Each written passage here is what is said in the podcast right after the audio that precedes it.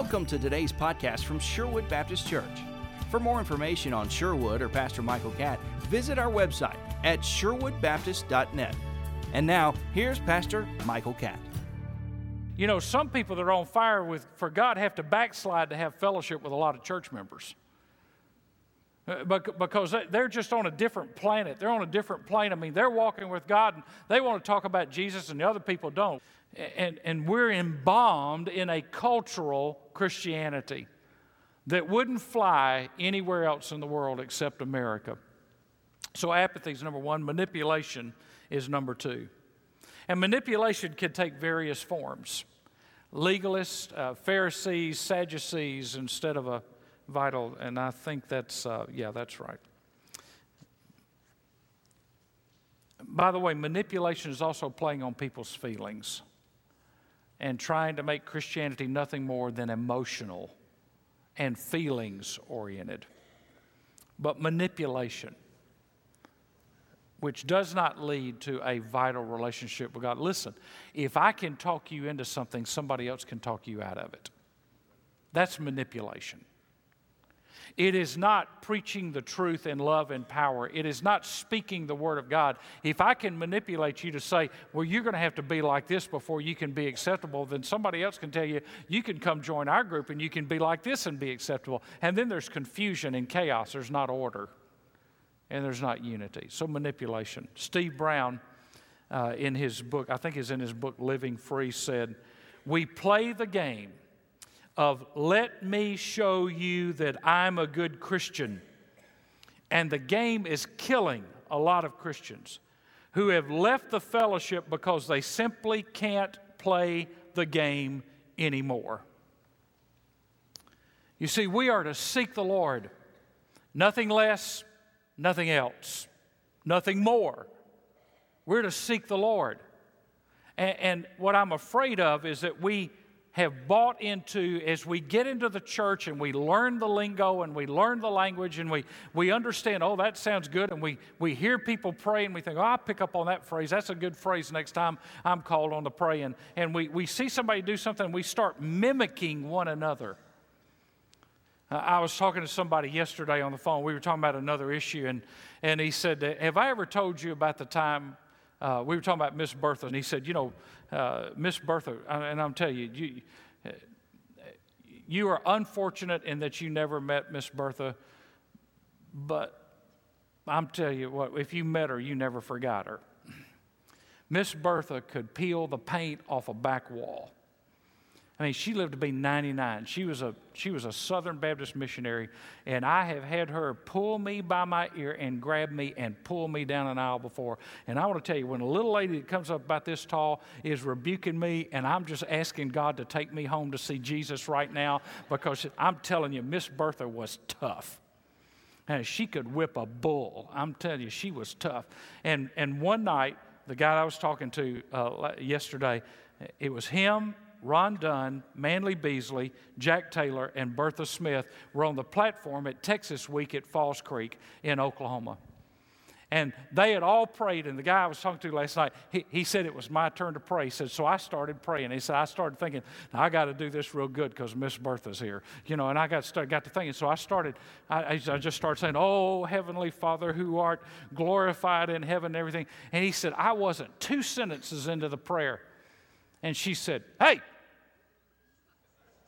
quit lying and start praying. He said, Man, you know, I'm sitting there going, There's Ron, there's Manley, there's Jack, there's Miss Bertha. I got to sound good. He said, I should have just not prayed. He said, Quit lying, start praying. You're just lying to God. You don't mean all that that you're saying. You're just lying to God. Aren't you glad that God doesn't answer some of the prayers we pray when we're trying to impress people? Manipulation. And sometimes in our praying, we think we can manipulate God to think the way we think. John Wesley talked about moving toward perfection. And if we aren't moving toward perfection, what are we moving toward? If we're not moving toward being renewed in our mind and thinking with the mind of Christ, then If God tells us to renew our mind, if God tells us to think on these things, if I, God tells us where the old life is passed away, then the Bible presupposes that that life is possible. It assumes that we understand that the life that is preached about and taught in the, in the scriptures is possible for us to live. And so we are to move toward perfection. We are to choose, as Joshua 24 15 says, choose this day who you will serve. Now, let, let me talk about this manipulation for a second. We're not to point one yet, but you don't get panicked. I read this quote and I wrote it down. We do things for what seems to us, either consciously or unconsciously, to be perfectly logical reasons. What seems to us to be perfectly logical. Well, let's, let's make a rule. Uh, uh, let's establish a rule rather than saying, let's live in vital union and communion with Jesus Christ in the fullness of the Spirit. I love what Ron Dunn used to say. Ron Dunn said, Get your sin confessed, get clean before God, be filled with the Holy Spirit, and then get up and do what you think is the best thing for you to do. And truth of the matter, you say, Well, uh, I need to pray about it. You know, well, I don't need to pray if I'm going to stop at a stoplight. It seems like that's the best thing to do. In fact, I don't even have to be spirit filled to do that.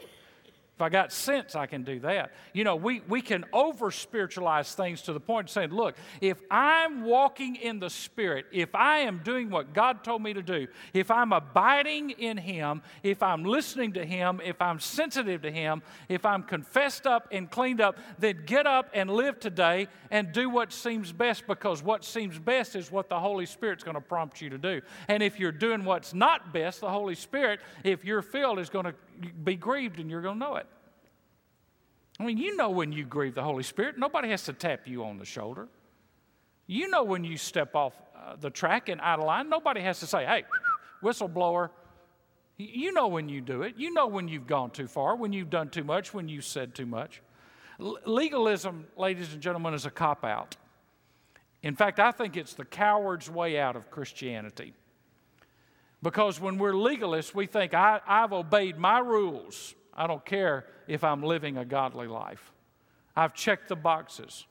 Warren Wiersbe, in his commentary on Galatians, I just want to read his definition of legalism. I think it's a great one. What really is legalism? It is the belief that I can become holy and please God by obeying laws.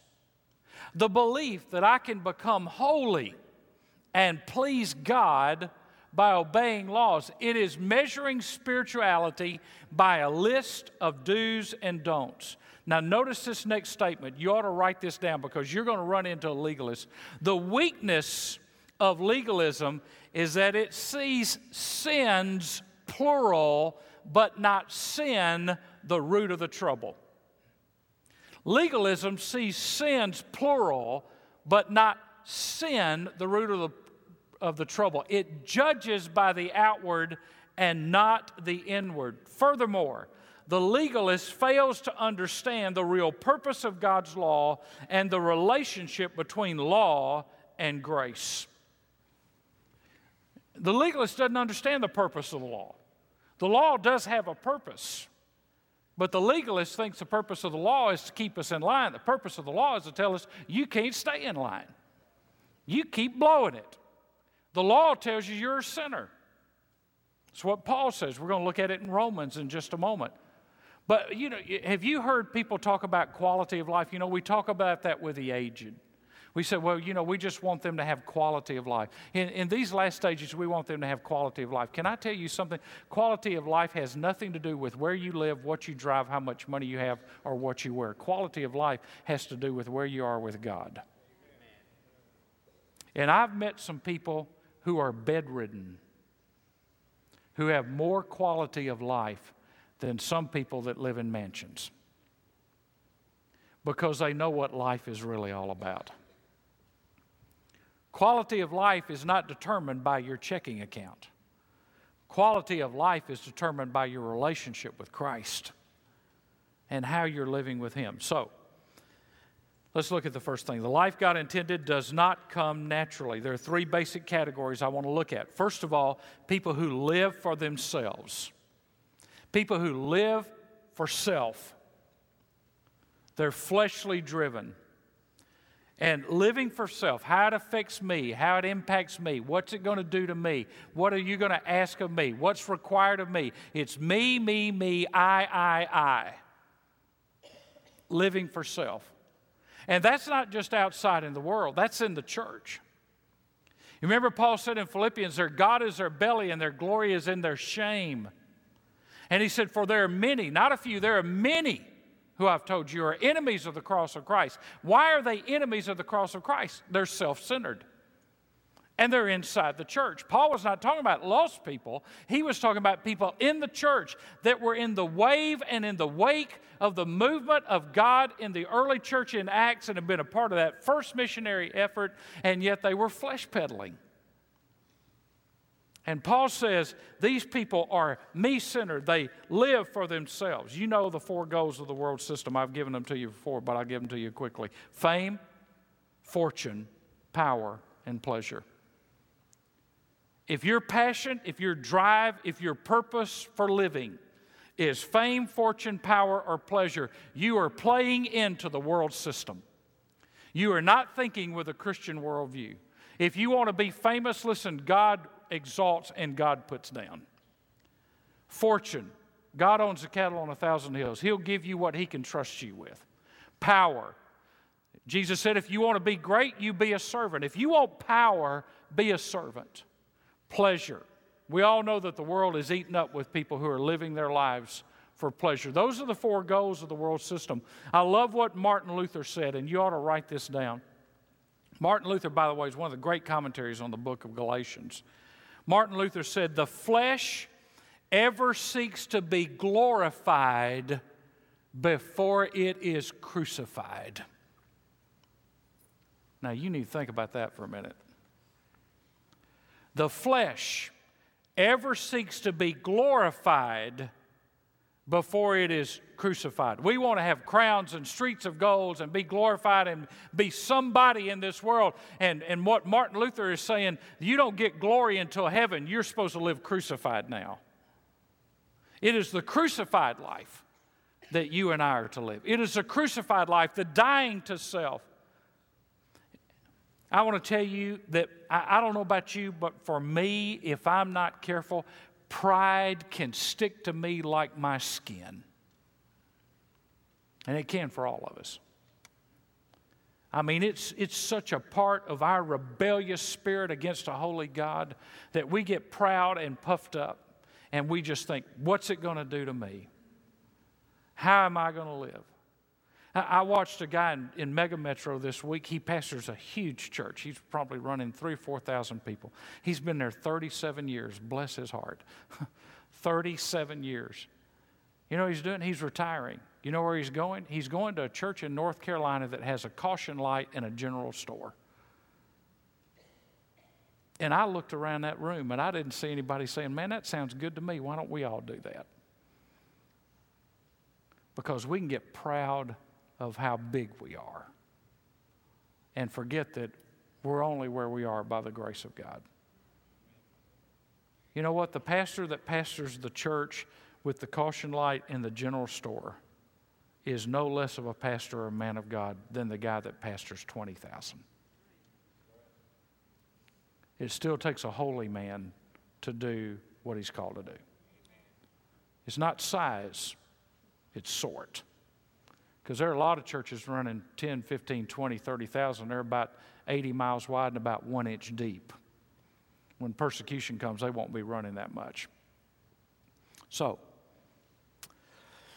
living for others. Not only living for self, but living for others. There are three basic ways that people live, living for others. Now, I'm not talking about the one another's in Scripture love one another, pray for one another, serve one another, encourage one another. Uh, that's obvious. We're supposed to do that. But I'm talking about people who live for others and their approval. Living for others' approval. Do you remember? Some of you are old enough to remember this. I remember when this first, this first came out in the 60s and 70s. Joy. Jesus, others, you. If our priorities in our life is not Jesus first, others second, you third, we've got the wrong priorities. But I, I, when talking about others here, I'm talking about I'm talking about people that live to try to impress or please others. You know, peer pressure doesn't stop when you graduate from high school. Can I get an amen? I mean, it does not stop when you get away from high school because you're in a job and somebody else is in a job, and all of a sudden he gets a promotion, he gets a better car, he gets a bigger house, he gets this, and guess what? You feel the pressure to perform. You feel the pressure to live up. You know why? Because you're living worrying about what somebody else thinks about you instead of being at peace with yourself. And I have watched men and women lose their marriages and lose their children because they always got to keep up with the Joneses. And guess what? The Joneses have already owned their third mortgage of their house. And you don't have a credit line to do it, so you can't keep up with them anyway. Living for others and then living a what do people think about me? Can I, can I just tell you something? This may be a surprise to you. They don't think about you. They're too eat up worried about themselves. They're not thinking about. I went all through high school worrying about what everybody thought about me. You know what I found out? They never thought about me. You know, some, some of you guys and gals, you're so worried that you get to end up at the cool table with the cool kids. You know what? The cool kids are worried about what you think about them. Now, they put on a front that says that they don't, but they do. At night, they're worried that you won't sign their annual. Better, they're worried that you won't ask them to sign their annual, because then they're really not cool, and that worries them, and they get all eaten up with it. You know, the truth of the matter is, most of us worry about what people think, and they're not thinking. And they're certainly not thinking about us because they've got their own problems to deal with. But then there's the life that is the right life, and that is living to glorify God. The Westminster Confession says the chief end of man is the glory of God, and we are to live to glorify God. Can I tell you a great statement? I think C.S. Lewis is the one that made this. We only behave ourselves in the presence of God. If I understand that I am living my life in the presence of God, not only is God around me, but most importantly, God is in me.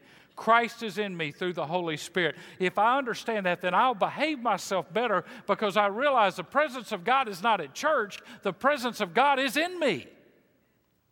He has chosen to dwell in me.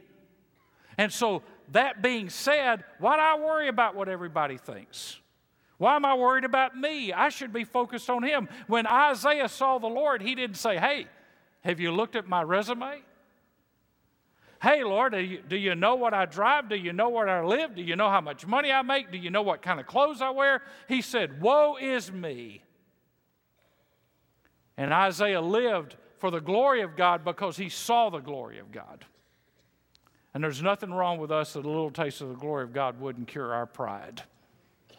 All right, secondly, the life God intended is not automatic. It is not automatic. First of all, we have been justified by faith. I love what A.W. Tozer said. Tozer said, The doctrine of justification by faith is a blessed relief from sterile legalism and unavailing effort. It is a relief. The doctrine of justification by faith, just as if I'd never sinned. That's the simplest way you can put justification by faith. The doctrine of justification by faith is a relief, it is a deliverance from legalism and from self effort. You see, justification by faith is alien to works religion and to law keeping because it understands I can't keep enough of the law. I can't be good enough to please God. It is Christ in me. And so Paul deals with the works of the law and he confronts those who say that by obeying the Mosaic law, we become righteous and we become holy. Horatius Bonar said, Christ and ritualism are opposed to each other as light is to darkness. Either ritualism will banish Christ, or Christ will banish ritualism. Now, why doesn't God justify us by keeping the law? Number one, the law was never intended to save. People were not saved by keeping the law in the Old Testament. The law was an awareness that you can't be saved because you can't keep the law. It was never intended to, to, save. It shows us that we are sinners. God never gave us the law, the Mosaic law, for us to be saved by keeping it. That's the same mentality that people use to say, My good works outweigh my bad works, so I'm going to go to heaven because of that. Keeping the law doesn't save. Secondly, the law demands total obedience. Look at turn back to Galatians 3. The law demands total obedience. Galatians chapter 3 in verse 10. For as much as are the works of the law are under the curse, for it is written, Cursed is everyone who does not abide by all things written in the book of the law to perform them. So, if you're going to be saved by keeping the law, you got to keep it all. There's only one person that has ever lived in the history of mankind that has kept all the law, and that's Jesus Christ. He's the only one that never broke the law. He lived up to all the demands of the law. He was God in flesh. And we are justified by faith, by the faithfulness of God, and through faith in Christ. God was faithful in the way He set out salvation, and through our faith in Christ, we are saved and redeemed. Not only have we been justified by faith, but we are called to live crucified lives. We are called to live crucified lives. Now, I want you to, after you write that down, I want you to turn to Romans 7. Romans 7. We are called to live crucified lives. Romans chapter 7, verses 4 through 7. Therefore, my brothers, and I'm reading out of the, what is, uh, this is the Holman uh, version. Therefore, my brothers, you also were put to death in relation to the law through the crucified body of the Messiah, so that you may belong to another, to him who was raised from the dead, that we may bear fruit for God. For when we were in the flesh, let me just stop right there. Flesh is used in Romans 26 times.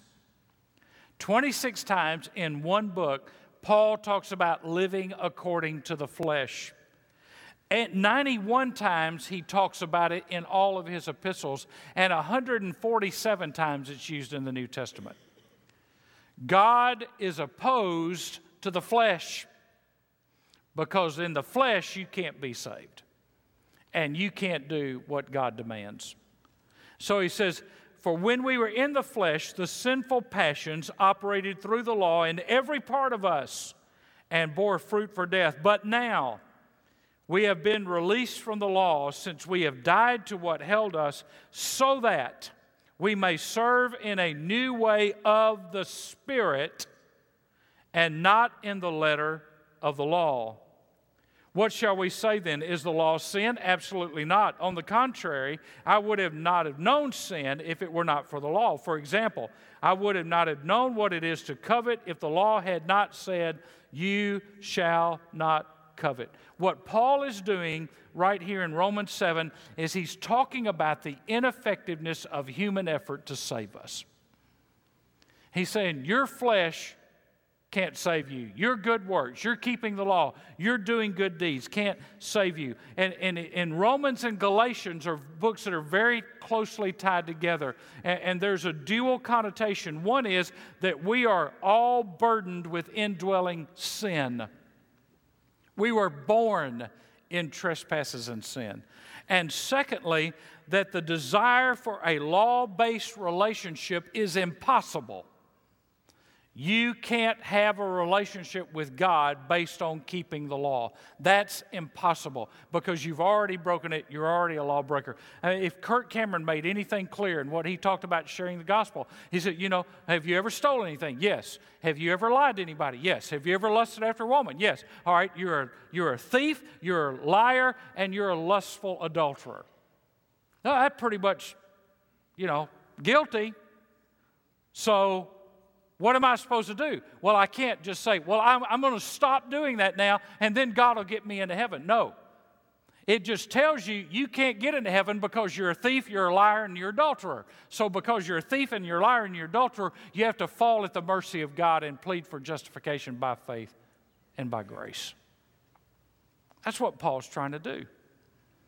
And so we live a crucified life. He says, I have been crucified with Christ. Now, turn back over to Galatians chapter 3. Remember, Galatians 3:10, cursed is everyone who does not abide by all things written in the book of the law to perform them. Galatians 3:13, Christ redeemed us from the curse of the law, having become a curse for us.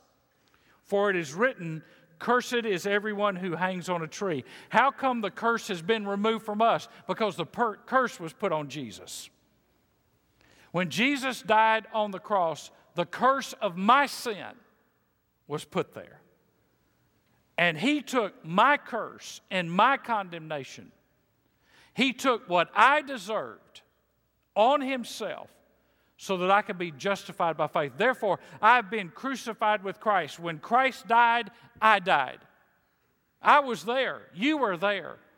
We died because Christ died. And so we are to live a crucified life a life abandoned to Jesus Christ, a life submitted to Christ. Why? Because it's no longer I who live, but Christ who lives in me.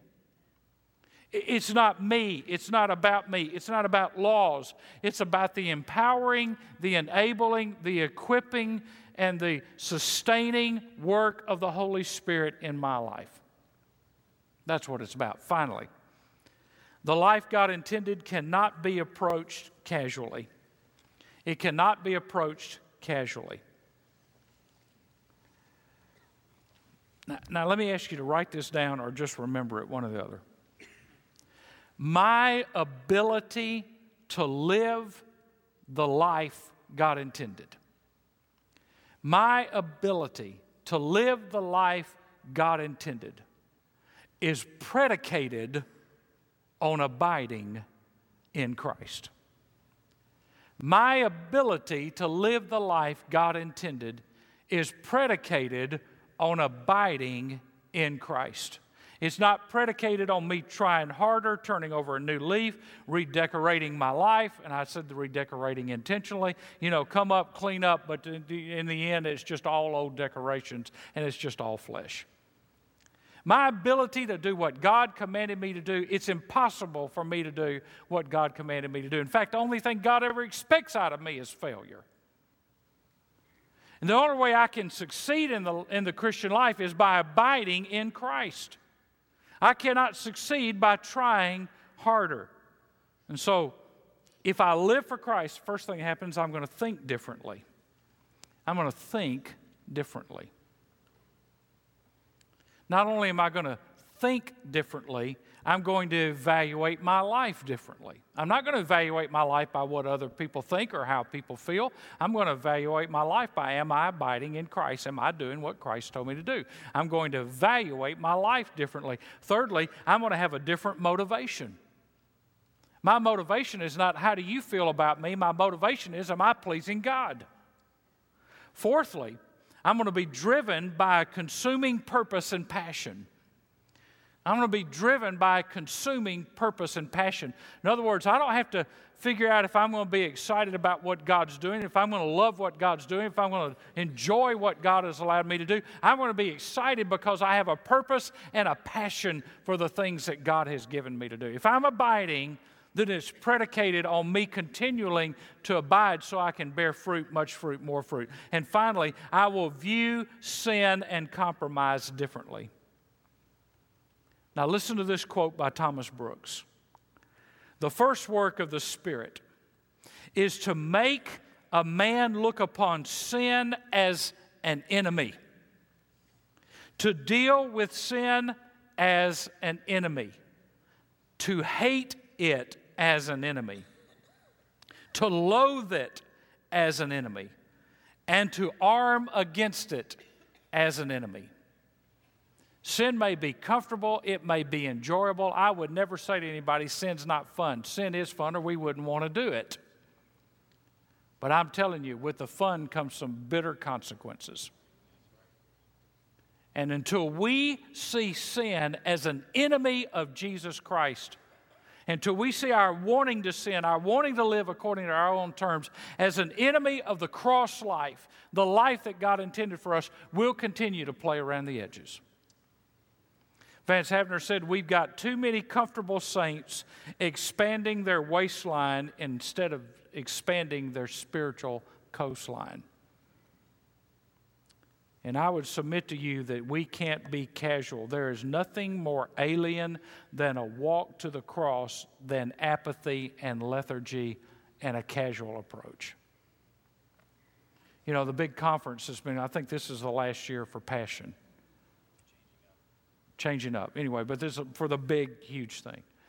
You know, the one thing I love about the one day and the passion conferences that they're doing is they're, they're saying to a younger generation, hey, get your eyes off yourself, get over yourself.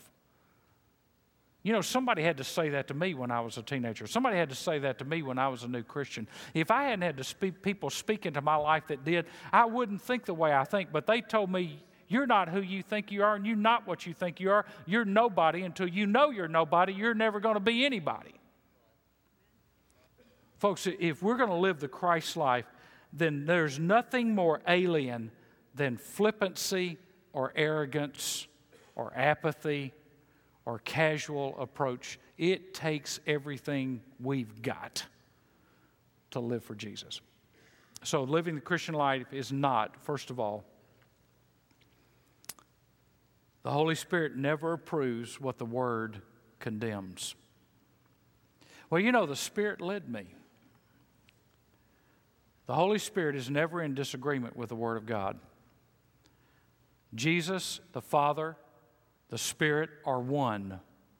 The Holy Spirit inspired the words of the Bible, every word, every way it was said, who said it, who wrote it, the whole nine yards. And the Word of God the Spirit will never approve what God condemns. If you hear somebody say, well, well, I just talked to the Lord and He gave me freedom to do this, and it's outside the bounds of the Bible, I'm not talking about legalism. I'm talking about if it's outside the bounds of the Bible, God didn't tell them to do it.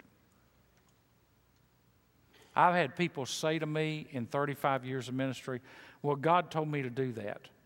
And God gave me the, God understands my weakness. Yeah, He does. He wants you to die to it. Secondly, the Holy Spirit never blesses what God curses. The Holy Spirit never blesses what God curses. Thirdly, the Holy Spirit never loosens what God binds, and He never binds what God loosens. The Holy Spirit is consistent. One thing you know about the Holy Spirit of God, He is consistent.